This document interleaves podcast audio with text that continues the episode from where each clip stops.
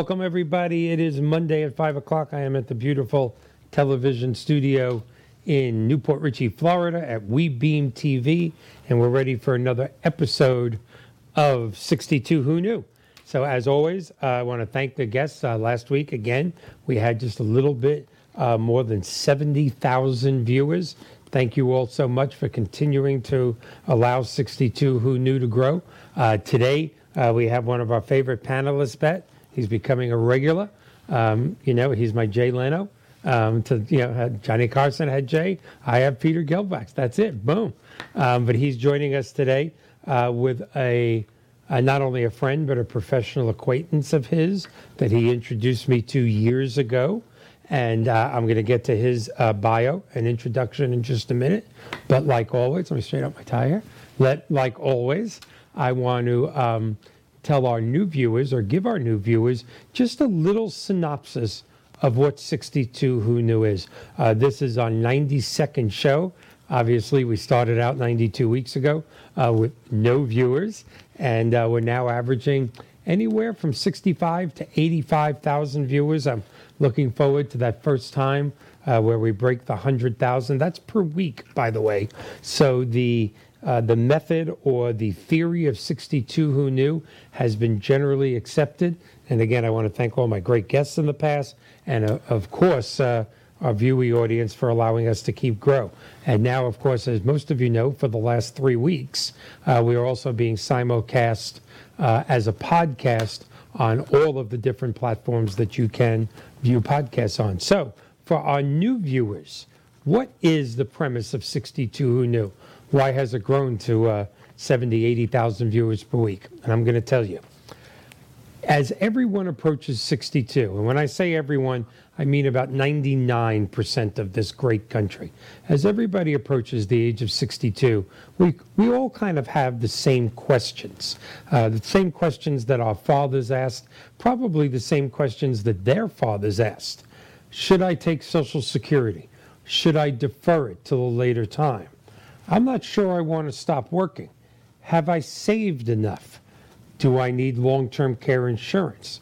I wonder if I still need that life insurance. It's, it is actually getting more expensive as I got older. Uh, should I be investing more in the stock market or should I be more conservative in my investments? Mutual funds, annuities? What type of health insurance should I be looking at now? And the questions go on and on. And what's amazingly unique is that I'm asking these questions now because I turned 62 just five months ago. My father asked those questions, his father asked those questions. But my generation, the generation that will be turning 62 in the next 14 years, 10,000 people a day in America turning the age of 62. We have one different hurdle. We have one different bump in the road that our fathers and their fathers didn't have and that is the double edged sword, the mixed blessing, if you would, of longer lifespans. There is no doubt in the last three decades that technology, modern science, medical breakthroughs have elongated our lifespans. Um, I mean, look at my age. I remember all of us getting chickenpox, all of us getting measles, um, all the you know, mumps gone. I remember, um, unfortunately, when certain types of men's cancer, whether it be prostate cancer or women's cancer, cervical cancer, you got that. It was a death warrant. Uh, now, in many, many cases, we have 80 and 90% cure rates. Um, look at the terrible disease of AIDS, that in the 80s, if you got it, it was a death warrant. Now you get the proper medicine and you live a great life. So, longer lifespans, although sounds great, is in fact a double edged sword. Because when you get to 62 and you start to think about retirement, very few people actually realize that according to the AMA, if you've lived this long already, you have a 50 50 shot of making it to 90. You have just slightly less than a 50 50 shot of making it into your 90s. And according from our friends from the uh, Weizmann Institute, that has been our guest three times on the show or four times on the show, um, with new medical breakthroughs in the next decade or so, that could well be into the hundreds. So, who knew at 62 that you still had half the time that you've already been on this planet. You still have half that time left, another 30 years. And I said at the beginning of this synopsis only 1% of this great country can live financially with security and a nice lifestyle in those 30 years. The rest of us, we need some help.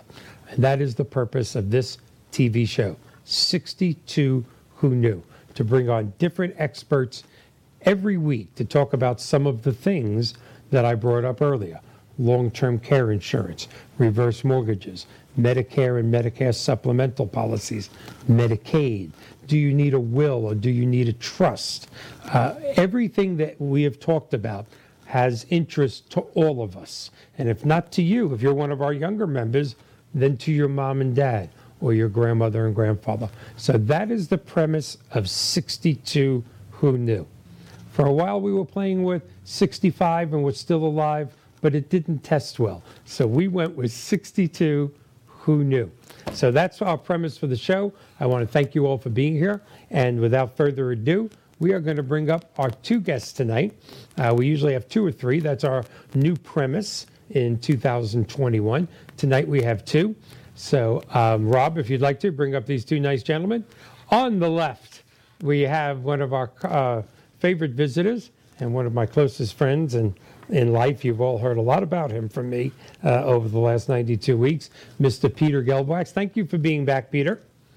Thank you for having me back. Absolutely. And um, this nice man who, let's see, who introduced me to this incredible elder law attorney with a national reputation who's been named a super lawyer in both New York and Florida and gotten awards for, let's see, who introduced me to this national? Oh, that's right, Peter Gelbwax, who's the person who introduced me to everybody pretty much um, that helped me in my life. I will say he did not introduce me to my two ex wives. Maybe if he did, I'd still be married to one of them. But he did not introduce me to my two ex wives. But without further ado, I'd like everybody uh, to meet Mr. Howard Krooks. Uh, I met Howard, oh, it's hard to believe, almost five, six years ago. I think we met in Boca at P.F. Chang's. Um, That's right. And, and, we're Jewish, so we have to do that. We have to go to the Chinese food. You know, that comes before the temple. Uh, Mr. Krooks's uh, bio is massive. I'm going to cut it down a little because I have a lot of questions that I know our viewers are going to want to hear from you. Um, but Mr. Krook's professional practice is devoted to elder law and special needs law. This is so important. Estate planning and trust and various estate matters, including representing seniors and persons with special needs uh, I mean, such a highly specialized uh, thing, and their families in connections with the asset preservation planning.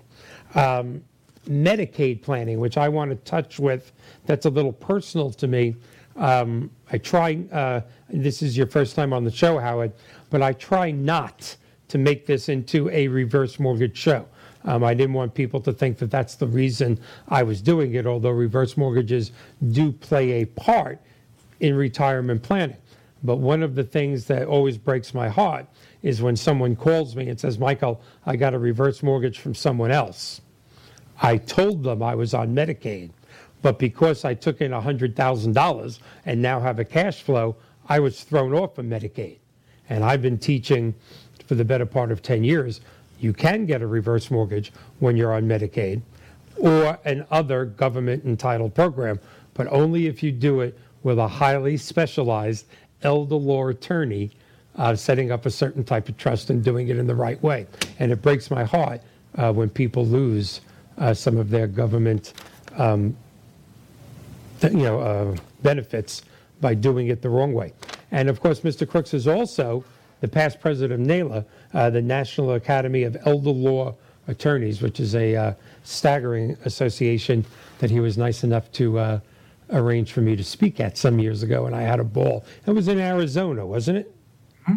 Got it. Yeah. Yep. I remember because it was like 110 degrees, and I was just dying. And everybody that lived there would look at you and go, but it's a dry heat. uh, but it's still 110 degrees. That, yeah, 110. but it's still 110. Yeah. So welcome, sir. Welcome. Uh, thank you so much for being here, Howard. Thank we really you. appreciate it. Really great to be here. All right. Well, I'm going to ask the first question that I ask everybody. It doesn't make a difference. Uh, insurance person, financial planner, travel agent, uh, anything. It doesn't make a difference. Um, obviously, with a great background in education that you had in the law schools that you attended, you could have went into any part of the legal world. What made you pick elder law as your specialty? In many cases, we have found, Peter, I, Mark, um, that a lot of times it's something personal. I don't know if that's true in, in your case. Well, it most certainly is. And in fact, I did go into corporate and securities law right out of law school. I went to a Wall Street law firm and I did the gig where you work until three o'clock in the morning uh, most nights and then you give up your Saturdays and your Sundays. And after a few years of doing that, I decided I wanted to do something different. Um, and uh, when you open up your own practice, you tend to do whatever comes in the door. And I was fortunate that what came in the door were a few cases involving nursing homes and people trying to afford the cost of nursing home care. So I had to, I had to learn that area very quickly. And one of my first cases had to do with a woman uh, living in Westchester, New York, whose husband was only 45 years old and uh, he uh, was in a nursing home uh, because he had um, ALS, and um, so he needed round-the-clock care. And I got approached by his wife, who had two high school-age kids and a home uh, in Westchester County, and said to me. Uh, I heard that somebody down the hall from my husband is, is on Medicaid and frankly, I'm working two jobs. I am a Hebrew school teacher and an aerobics instructor, but the cost of the nursing home is taking away all of our savings, and I'm afraid I'm going to lose my home. And so I did all the research and I figured out that I could help this woman and this family protect the family hmm. home. And she had two uh, nearly college age kids, so she was worried about college costs as well. And in addition, there was a um, Reader's Digest pension that her husband was receiving, and that was all going to the nursing home cost of care. And she wondered whether there was any way that somehow she could get some of that to live on. Mm-hmm. And sure enough, through a family court proceeding, we were able to have a judge order that she could get his Reader's Digest disability pension instead of it going towards the cost of care, and that the, the government program that we know of as Medicaid uh, would pay the nursing home. And I just, I have to tell you, Michael and Peter, this, when we went to this hearing, the entire family was there, including her husband, who was wheelchair bound. When the judge issued the order saying that she could get his income, um, the whole family came over to me. They were jumping up and down. They were hugging me and at that moment i knew what i wanted to do with the rest of my life because you know in my corporate and securities world i worked for very very high end brokerage firms. And uh, while it was academically stimulating to me the level of gratification that i experienced in that moment uh, never reached that level. And so that's when i knew that i wanted to deal with real people with real life problems and help them solve those problems with my uh, my knowledge, my expertise, my my lawyering skills, and it just gave me a tremendous uh, amount of of grat- gratification and satisfaction to be able to work with people in this way. So I decided to focus my career in the elder and special needs planning arena. Isn't that amazing? I mean, that person to walk in and Peter, isn't it just amazing that uh, I'm, I'm going to have to. What, How, what Howie left out was he said about his, his skills and he said about his expertise. He left out the word heart. Man has a lot of heart. He has a caring heart, and and you know, in order to be in uh, effective in what he does, you really do have to have a concern for your client and not just uh, for the bottom line profitability. So you know, kudos to you. How are you? Yeah, absolutely. And isn't it amazing Michael, how many of you? I just want to add one more thing. I don't want to be remiss. Uh, so when I was growing up, I had a grandmother who we called Nanny, and uh, she was my father's mother. And I just had the best relationship with her. And when I got my driver's license at age 17, I would drive from Merrick, Long Island to Forest Hills, Queens. I would spend the day with her and we would hang out in her apartment and she would, you know, she would make me food. We would go walking on Austin Boulevard and we would go shopping. And I just thought the world of her. Uh, she was the most vibrant, opinionated woman I had ever known. And I think that having her as one of my grandparents really laid a strong foundation for me to appreciate all of the, the wealth of knowledge that people who are of a certain age have accumulated throughout their lifetime. And I always found it fascinating to talk to her about things that happened in, an, in another time when I, I wasn't even born yet. Um, and, and I just, that relationship, I think, is also an important reason why I have such respect for the elderly and people with disabilities. Uh, and, and it couples with my um, feeling of gratification um, from the case that I shared with you to just round out the whole picture of why I went into this area. That, that just gives me the chills. It really does. And I started to say before, Peter, isn't it amazing how many of these, you know, hugely, hugely uh, national successful people, you know, that you have introduced me to. Uh, but the starting story is a mom or a grandma. In your particular case, your own mom. Um, you know, in Mark's particular case, his dad. Um, it, it's just amazing that the people that, uh, you know, in this crazy world, and it is a crazy world, and it's a cold world.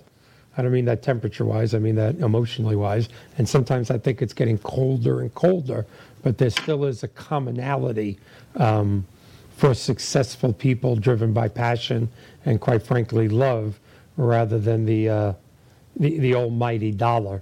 You know, um, it's just amazing to me, uh, people well, like yourselves. All right. So- sometimes uh, tragedy sometimes can bring you to a different level of commitment and dedication uh, that you uh, didn't expect and that you can learn from and grow from and, and then share. And it sounds corny, but it's real because no. I've experienced it, as you said, with, with many very successful people that have uh, come from a different place and decided to uh, to bring themselves and to help people along the way. So it's a real win-win situation. Always win-win. All right, well, let's get down to it. Um, and I know, you know, these questions, uh, a few of them, I know we're not going to get to all of them, and that's why I'm I'm already inviting you back, and we haven't done the first question yet. So I hope you're going to come back. But you know, as a novice years ago, I didn't know this. I'm still a novice compared to both of you, but I, I do want to discuss the importance of having advanced directives in place for people because now that I have been in the reverse mortgage business for 10 years, again, I can't tell you how brokenhearted sometimes I am that I can't help somebody because one of their relatives is not in a position to help themselves, but they didn't they didn't prepare for someone else needing to help them. And everything's sort of stuck in the red tape. So, you know, again, the importance of, of advanced directives, I, I'd love you to cover that. I know it's a, a broad topic. Sure. So um, I, I, guess I'll start off with um, the following uh, story from my own family. So it, when you turn 18 in my household, you are dragged down to my law office and you are signing the uh, advanced directives in Florida. There are five of them. Um, and uh, we do that because people don't realize that when their children turn 18, the parents, the natural parents, they, they don't have the legal authority to continue to make decisions for their children. Mm-hmm. And that includes sending them off to college. It includes even if you're paying their tuition bill, you don't have access to their grades. But God forbid if something happens to them, some kind of an accident, they become incapacitated. You, as the parents, do not have a natural right to start making medical and financial decisions for them. And so it's really important, right at that point, to have advanced directives giving people the legal authority to make all of your financial and medical decisions. Um, certainly, with regard to people who are uh, disabled and people who are elderly, uh, anybody in between 18 and any other age, anything can happen to any one of us. We all know that, I think. And it can happen very spontaneously and without warning. And so it's really important for people to have their advance directives, which include a durable power of attorney, a healthcare surrogate, a living will, a HIPAA representative document, and a pre need guardian document, all of which serve to let people know banks, financial institutions, healthcare providers that if you should become incapacitated, this is the person or persons that you have designated to make any and all medical and financial decisions on your behalf. And if you don't have these documents, then your family may have to go through a rather uh, long and public guardian proceeding where all Yes. uh, confidential information is made available in the court system. You might end up with infighting over who should be the guardian amongst family members, where you could have avoided that by simply taking the time to sign these documents on your own. And unfortunately, some people wait too long and they're already incapacitated. Once you're incapacitated, these documents are not valid. You, you cannot legally get these documents signed once you no longer have mental capacity. And so it's really important when you're healthy and well and with capacity to have these documents in place. You know, it's just almost spooky to any parent. I never, you know, I, I thought I knew um, what advanced directives were, you know, but all of my children are above 21. One of them is married, and and uh, I just assumed that, if, you know, God forbid, I'm in a hospital, they got into an accident, that I would be able to make decisions for them, you know, if they weren't conscious or weren't capable. And what you're saying is because they're above 18, I'm not. Yeah, so there is happens to be in Florida, but not not every state. There happens to be a family hierarchy by statute that would allow other family members to make decisions.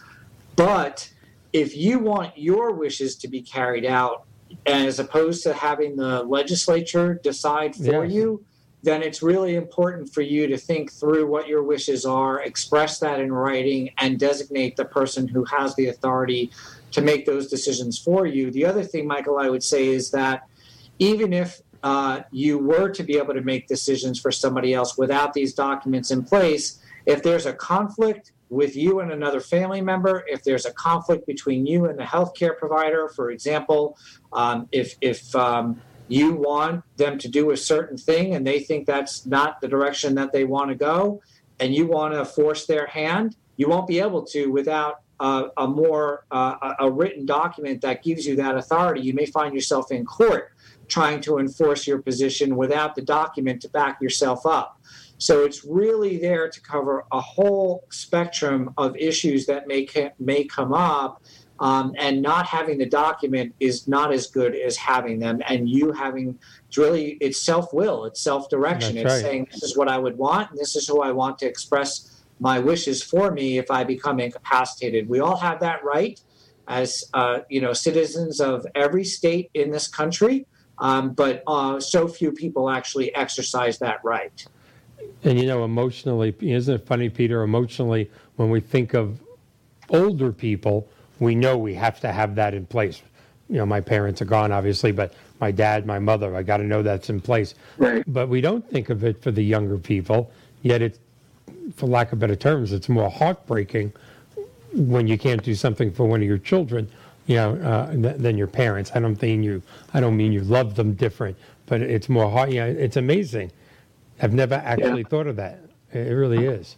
Uh, and remember, remember, Michael, the Karen Ann Quinlan uh, case. Yes. years Right. ago, where you had the parents and the husband of this now disabled woman at odds for years over the proper course of treatment for Karen Ann Quinlan.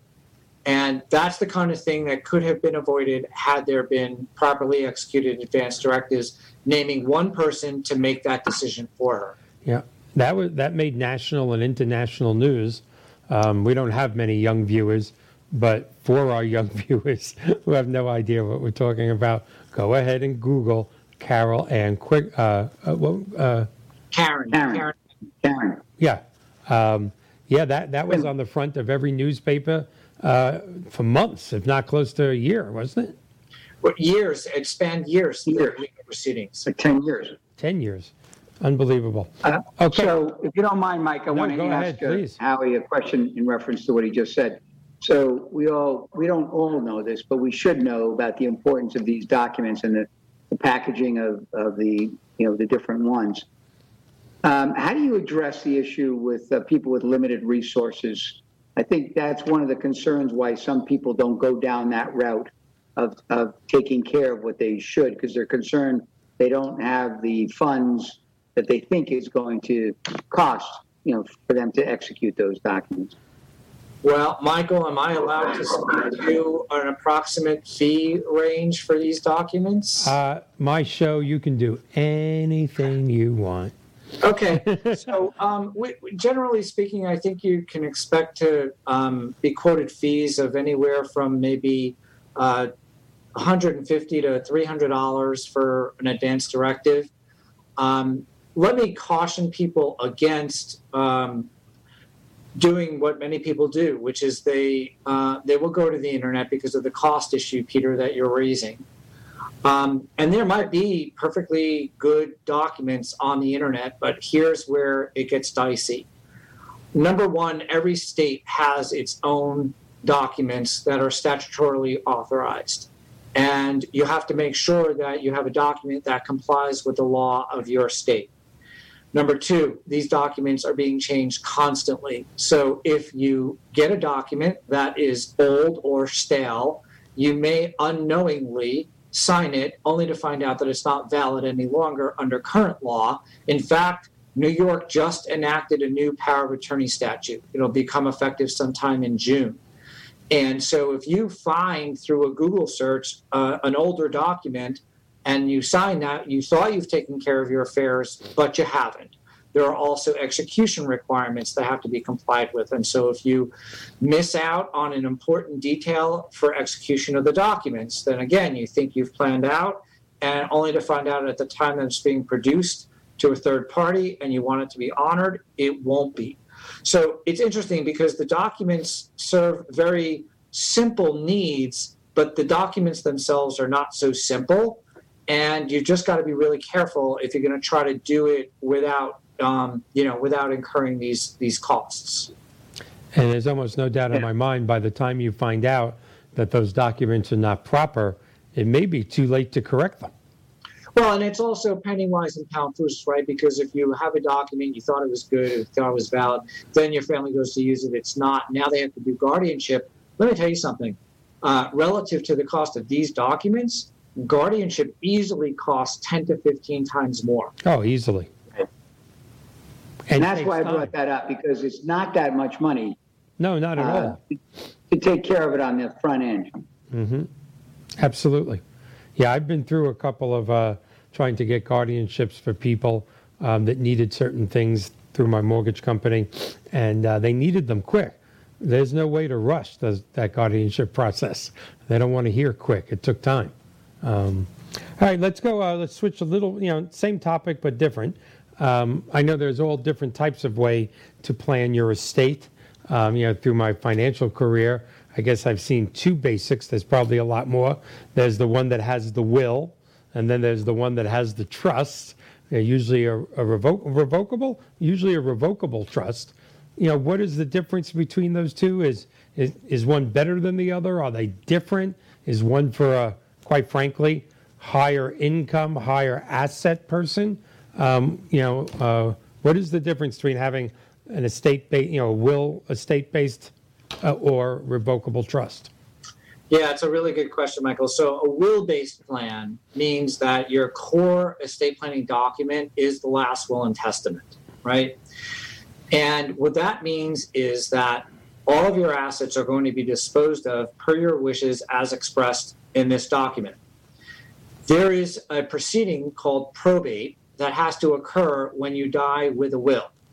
And that proceeding is designed to allow the court to determine whether that will is your most recent will and properly and validly expresses your wishes. It also requires, this process requires that all of your heirs are notified of the proceeding so that they can, anybody can come forward and object. They may object and say, hold on a second, that wasn't the decedent's last will and testament. I have the most recent one or when the decedent signed this last will and testament, she was incapacitated, so you should, court you should not honor this document. So that's the purpose of a probate proceeding. Now, is probate so bad? Well, it, it it's not so bad as long as everybody gets along, right? And if everybody doesn't get along, then it can be pretty arduous and, and lengthy and conflicted, and it can span years, uh, depending on how much people are fighting over in the estate. So then it can be. Um, but for the most part, most probate proceedings are fairly plain vanilla. We handle them all the time in my law firm, and I don't think they're so terrible. But there can be some uh, some cons, if you will. For example, if you have a piece of real estate in your estate when you die, and oftentimes what happens when a person passes away, people in the community uh, become aware of this. They know somebody or they themselves want to buy the property. They'll approach the kids or a family member and say, Listen, I'm very interested. And the family member, if there's a probate proceeding, won't be able to do anything immediately with that property. Why? Because the probate process can take months. Sometimes it could take uh, even just a plain vanilla probate matter can take four to six months to go through its entire process. And before the personal representative is given the authority to dispose of all of the assets. Well, by that time, the person may no longer be interested. They mm-hmm. just want a quick deal. They want to get in before anybody else has a chance and before it's listed uh, on the MLS.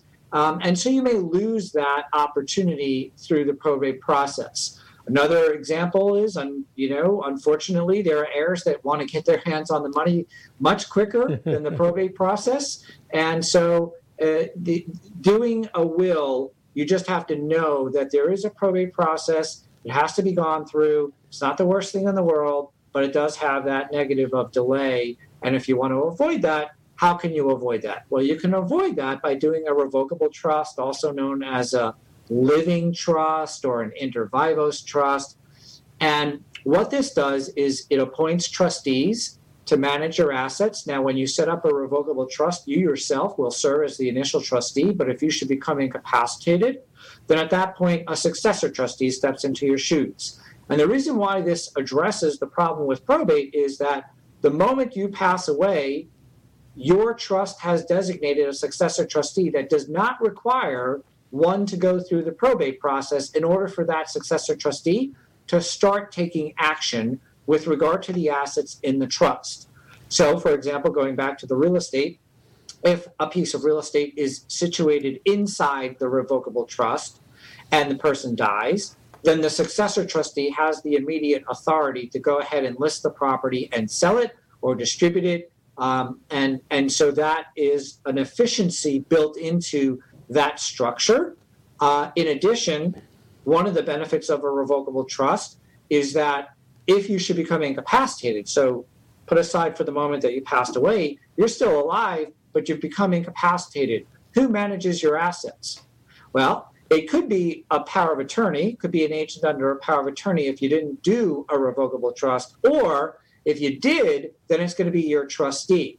Now, why is that better? Why can't we just rely on the agent under a durable power of attorney, especially since I just said a few moments ago that it's so important to have your advanced directives in place, including a durable power of attorney. So, how can I advocate that on the one hand? And now I could say, well, that's not as good as a revocable trust. Here's why. Powers of attorney are great things, and they can be very broadly drafted and comprehensive in scope.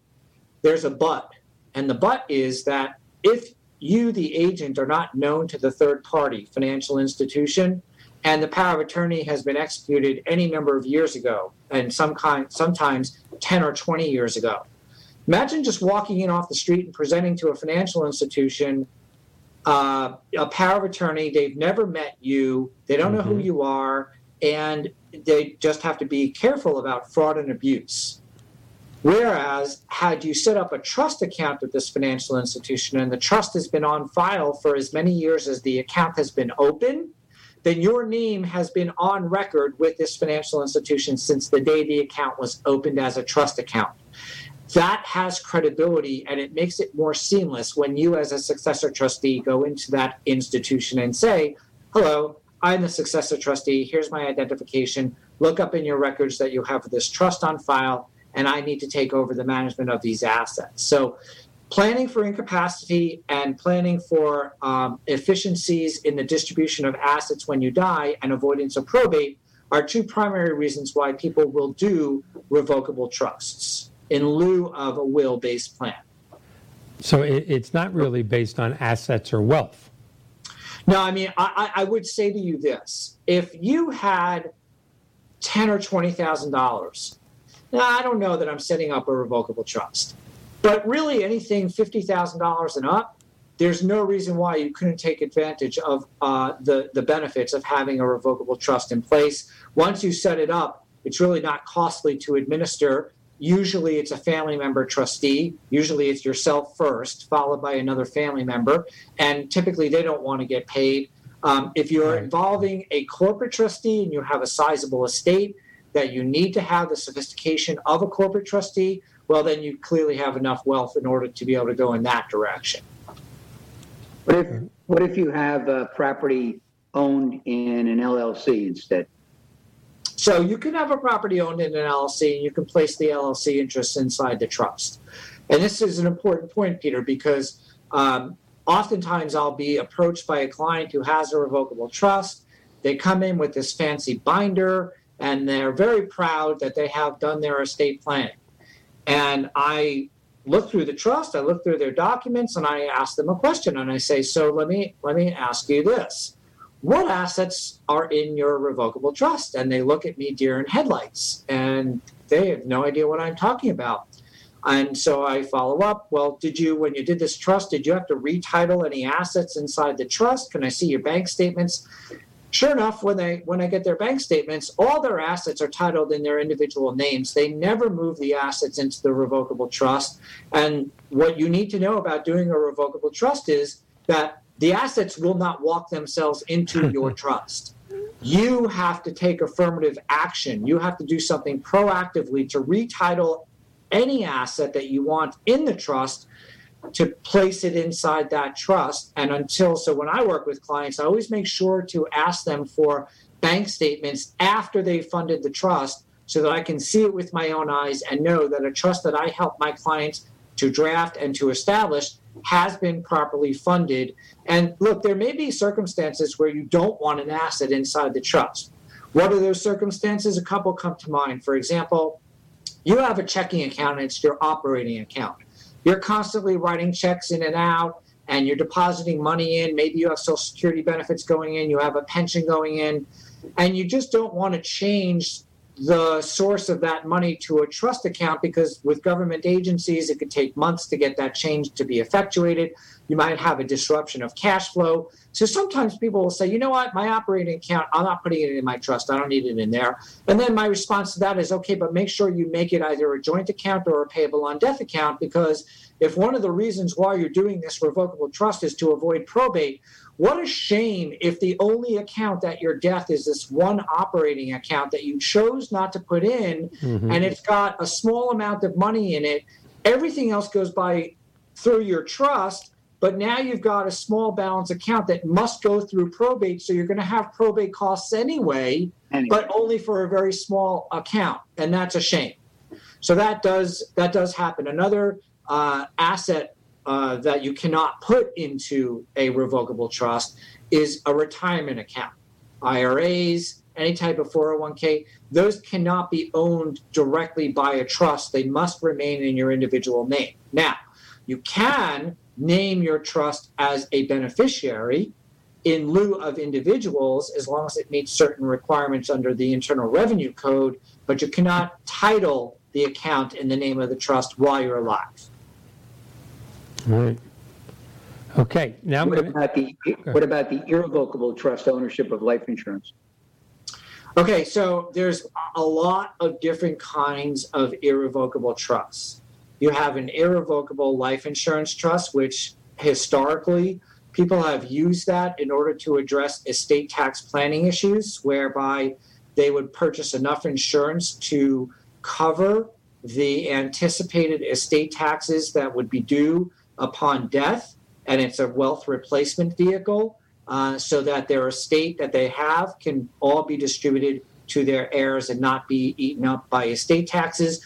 you have a different kind of irrevocable trust known as a Medicaid Asset Protection Trust, which we do quite a bit of.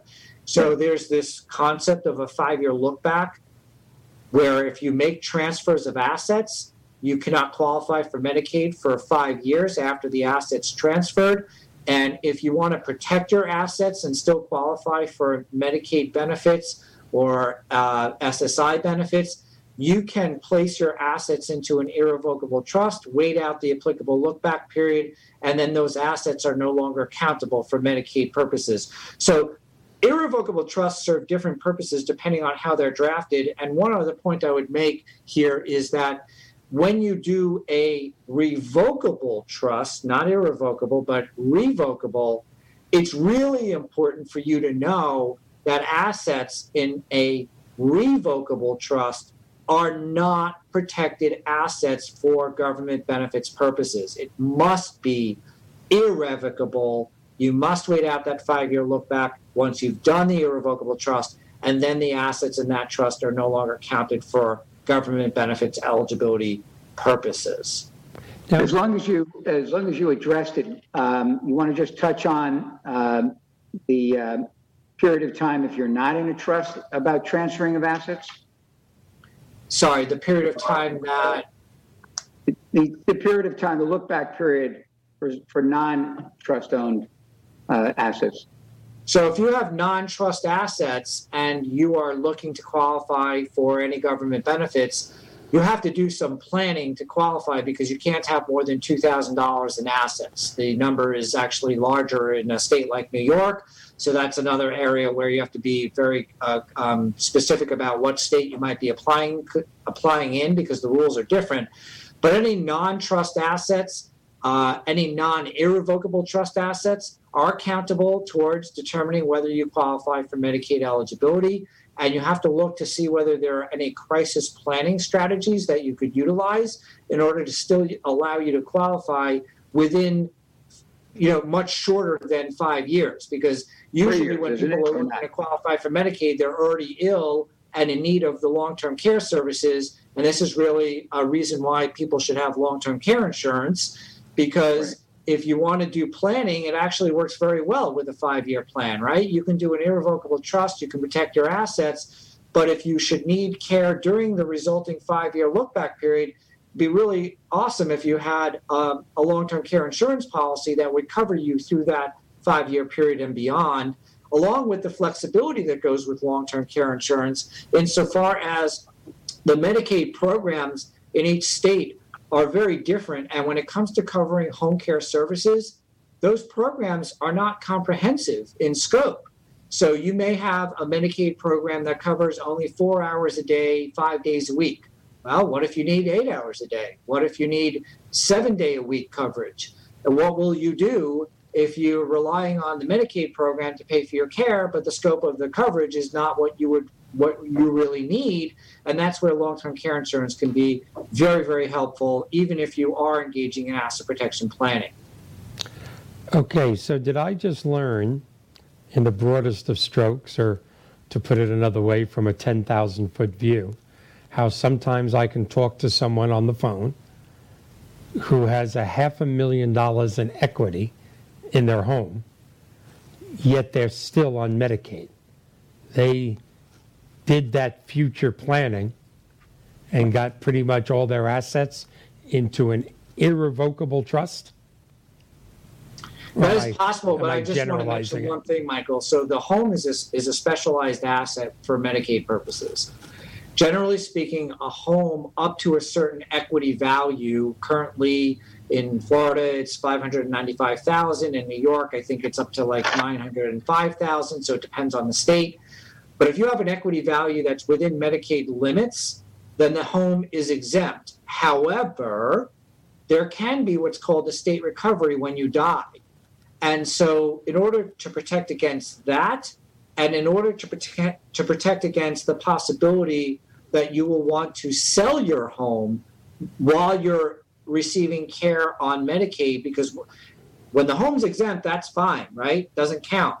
But when you sell it, now the proceeds will count towards your Medicaid eligibility. Well, if you just owned your home outright in your individual name and it gets sold, now you have a Medicaid eligibility problem after you've already been on Medicaid for some time.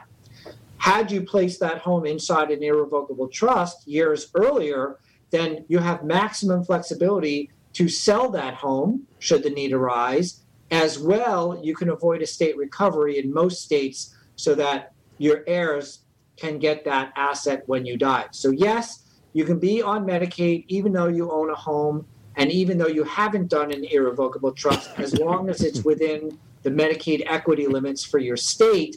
But having said that, my strong recommendation is to do planning with the homestead by placing it into an irrevocable trust so that we cover the two issues that could come up should you avail yourself of Medicaid benefits. The first issue being sale during lifetime, and the second issue being an estate recovery claim by the Medicaid agency when you die.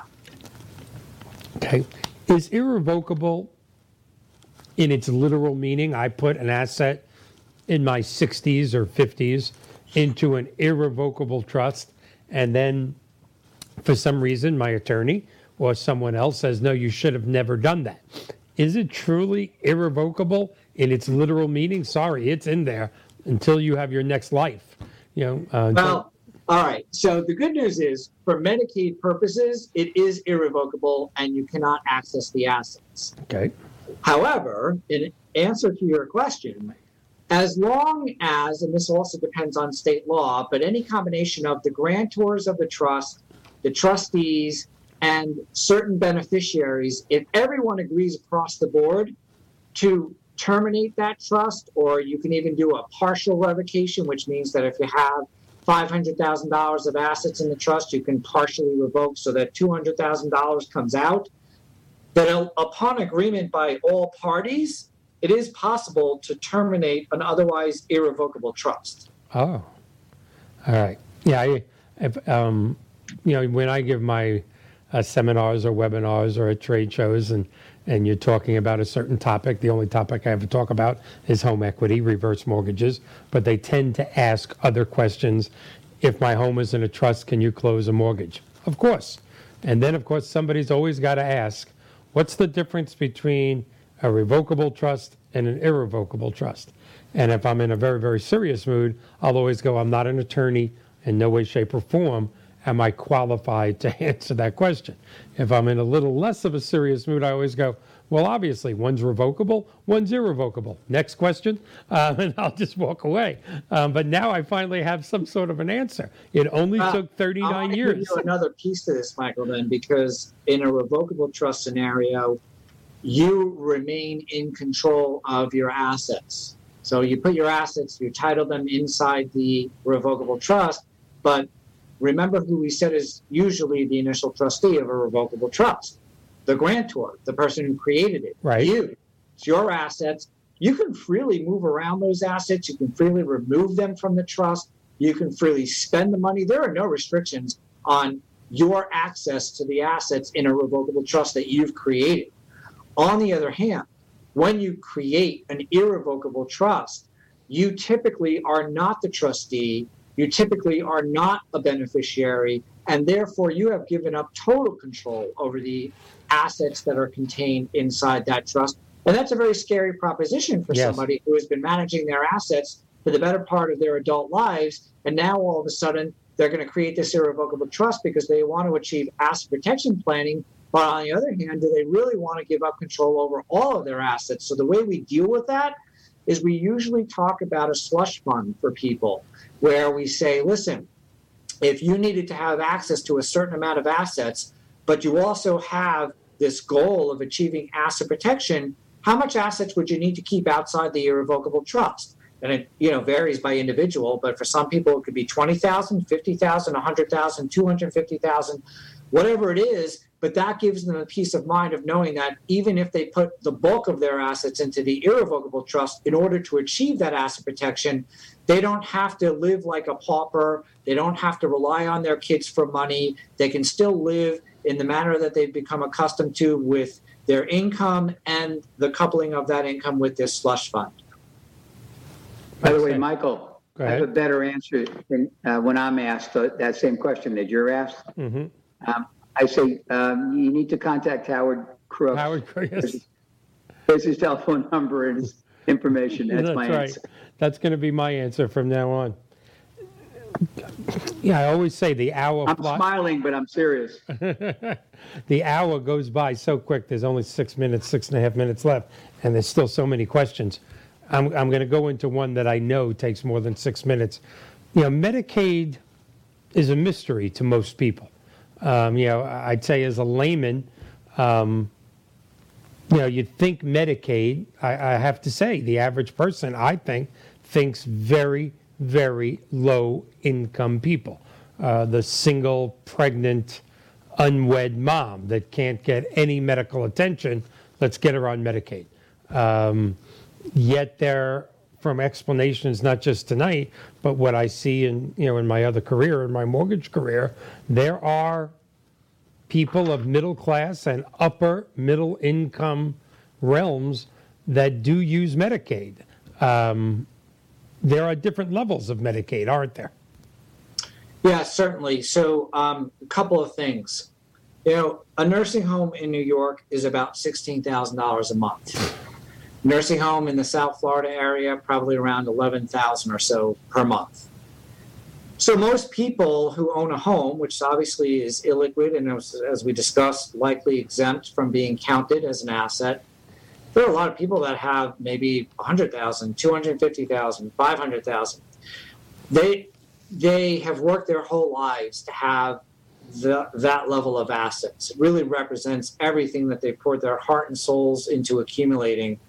And the example that I would use is the following.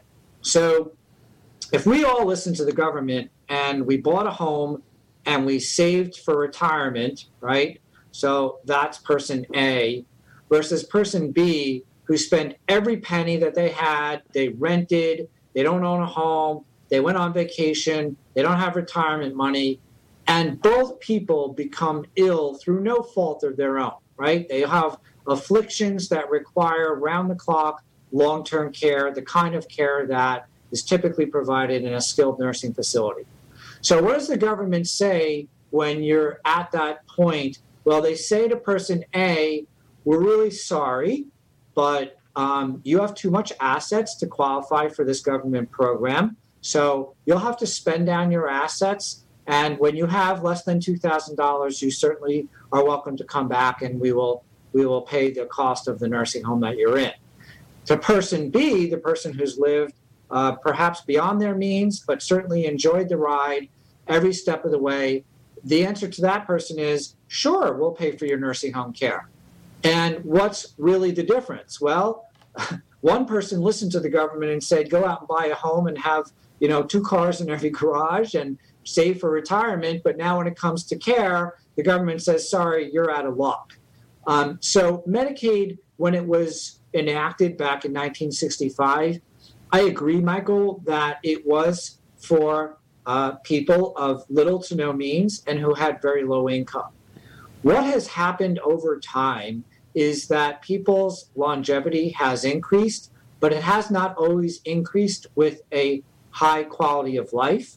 Right. And the cost of long term care has become such that the average person, middle class, really cannot afford their long term care for any extended period of time without completely wiping them out.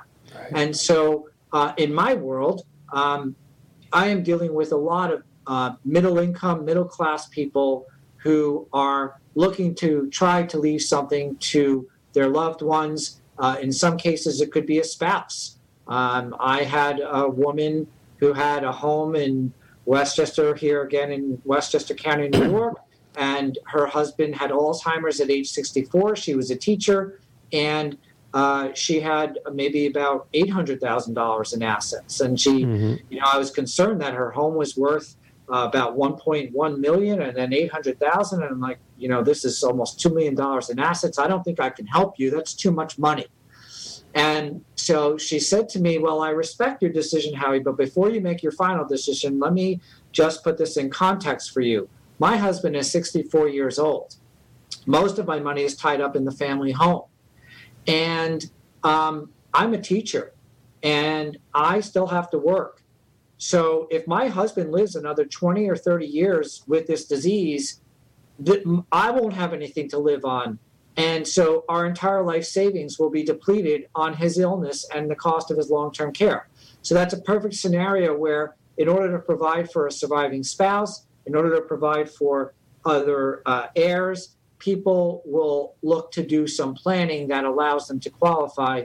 I still start off with, and we circle back to if you can qualify for long term care insurance, you should because it does give you greater flexibility and choice in where you want to receive your care and the extent of the care that you can receive. Mm-hmm. But barring that, if you if you're uninsurable or you know it's determined with your financial advisor it's not something that you can afford or you can only afford partial coverage there is this safety net called medicaid and it is no longer the case that it's only for those of low income and low assets Peter, do you have anything to add to that? We got 50 seconds left.